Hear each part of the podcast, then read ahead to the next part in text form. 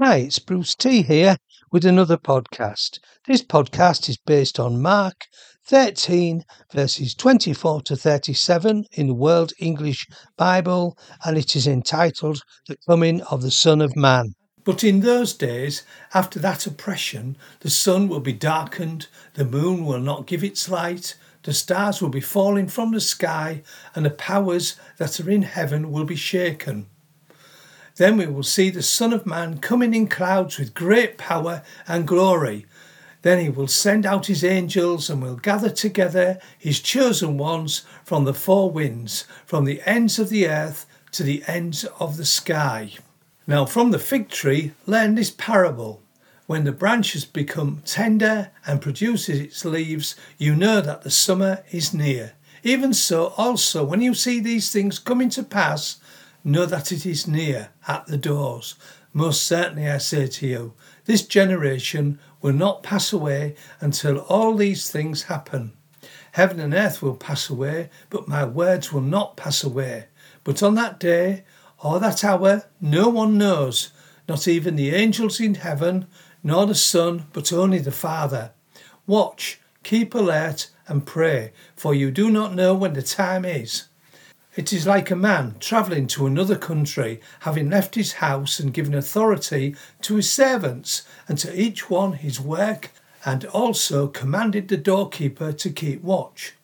Watch therefore, for you do not know when the Lord of the house is coming, whether at evening, or at midnight, or when the rooster crows, or in the morning, lest coming suddenly he might find you sleeping. What I tell you, I tell you all watch.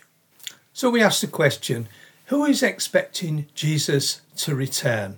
Is there any message? Is there any proof in Scripture or in the creeds of the early Christian fathers? In the creed it says, He will come again in glory to judge the living and the dead, and his kingdom will have no end. In Luke 21 27, it says, then they will see the Son of Man coming in a cloud with power and great glory. In Matthew 24:30 it says, Then all the tribes of the earth will mourn, and they will see the Son of Man coming on the clouds of the sky with power and great glory. In Mark, that we've read earlier, it said, Then we will see the Son of Man coming in clouds with great power and glory. In John 14:3 it's more subtle. It says, If I go and prepare a place for you, I will come again and will receive you to myself, that where I am, you may be also. All this is rounded up in Titus 2:13 where it says we are looking for that blessed hope and appearing of the glory of our great God and Saviour Jesus Christ. So when will this be? Well, we're already in the latter days. We need to look at what the early church preached because they were convinced that Jesus' return was imminent. They preached about the age of fulfillment has dawned. That all the prophecies in the Old Testament had come through about Jesus being born, being living the life, and being raised from the dead after that awful crucifixion and the fulfillment had taken place through the ministry, the death, and resurrection of Jesus. And now they say that Jesus is now exalted to the right hand side of God. But Jesus will return. And they also finished off their message with an appeal for repentance, the offer of forgiveness, and the fact that the Holy Spirit on conversion was coming to live in their lives from that point on until they got to that eternal kingdom and then he would be with them forever. Now you might ask, has God ever done something in the past where he's taken a lot of people out? And we think about the times of Noah. Noah was there, he heard from God, and God said to him, Build this ark because I've seen all the sin of all the people that are living around you. Only Noah and his wife and his children were kept in the ark, and he built the ark even though everyone was ridiculing him, seeing him building this ark, and he built the ark, and when the floods came, him, his family, and the animals that he selected were all kept safe until that time when the floodwaters died down again and God started again from Noah and his family. So it is. So there is evidence from the flood that God saved those people who were righteous in his eyes. And we look forward to this again when Jesus returns. He'll come again as King of Kings and Lord of Lords. Someday he'll return, and we need to be ready for that time. The Bible does say that the time of the Gentiles will come to an end. In Luke 21 24, it says, Until the times of the Gentiles are fulfilled, and in Romans 11 25, until the fullness of the Gentiles has come in. And then if we link that with 1 Thessalonians 4:16 where it says for the Lord himself will descend from heaven with a shout with the voice of the archangel and with God's trumpet the dead in Christ will rise first then we who are alive who are left will be caught up together with them in the clouds to meet the Lord in the air and there, and there will be with the Lord forever so this is what's known as the rapture when Jesus will return for his church he will meet them in the clouds because Jesus will come part way down and the people will raise to be with Jesus forever. And this is when the time of the Gentiles will end. And then God will focus on the children of Israel again. And when we think about it, and people have highlighted this fact, is Israel can be God's time clock. In 1948, Israel became a nation. And it says Isaiah 66 How can this be that a nation is born in one day? And then in 1967, they increased the land of Israel with another war. Now, Israel at the moment only occupies part of the land that God gave them. And if we go to Israel, we'll notice that it's quite a modern place with modern trams, railways, roads, and, and also encompasses a lot of the old sites where it was said that Jesus walked where John the Baptist baptized in the River Jordan. Now, we also know that the people who believe in Jesus will meet him in the air, and then God will complete the rest of the tribulation. Then Jesus will come again.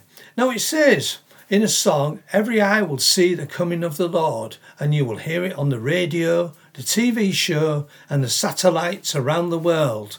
Now, when the Thessalonians were thinking that they'd missed the boat and Jesus had already returned, they wouldn't see every Jesus coming all around the world. At the moment, if something happens in Australia, it's on our TV screens in a moment.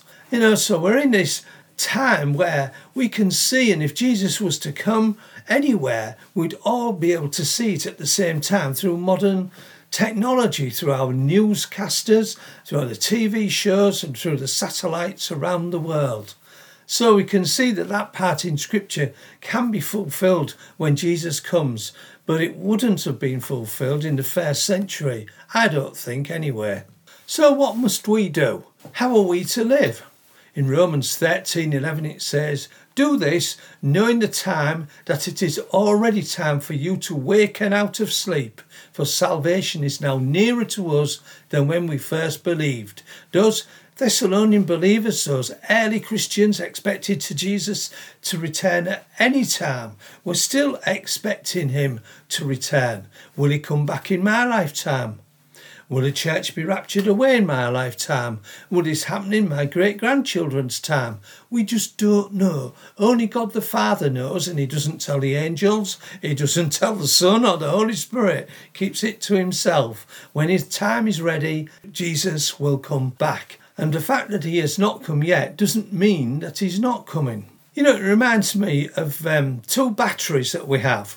In my early life, we used to use these ever ready batteries so that when you were on your bike and you'd put the battery in your in your light at the front of the bike, you flicked the switch and it came on. It was ever ready. That was its nickname, but they soon run out. But we need to be ever ready. Now you might say, well, Bruce, what's this Mallory battery that's on at the moment, the one that lasts longer?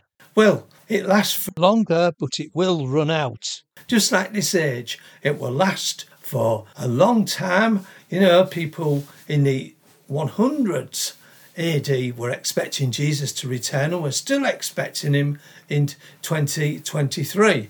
And that doesn't mean that he won't return. That means that we still have to be ready, ready for when he returns. So he doesn't find us doing something wrong. We need to be ever ready, like the battery, because we know, like the other battery, that it will fail at some point and Jesus will return. But we've got to make this decision while we're here on earth. If we get to that court in heaven and God says, Why should I let you in? We're able to say, Because I've accepted Jesus, my Lord and Saviour. But if we get there and we can't say that, well, sorry.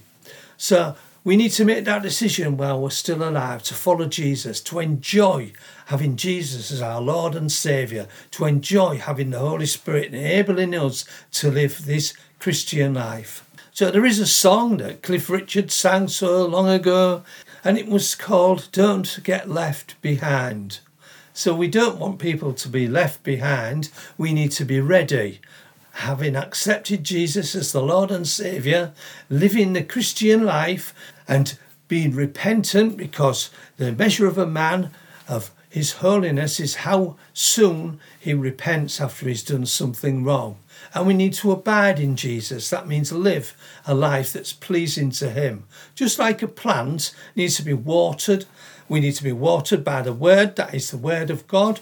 We need to be indwelled by the Holy Spirit to enable us to live this Christian life. So, may the Lord bless you. May the Lord keep you. May the Lord give you His peace, His love, His joy, and may you be ready for when Jesus returns. If it's in our lifetime or it's later on, we need to make that decision now. So may the Lord bless you. In the name of the Father, Son, and Holy Spirit. Amen. So until next time, bye for now.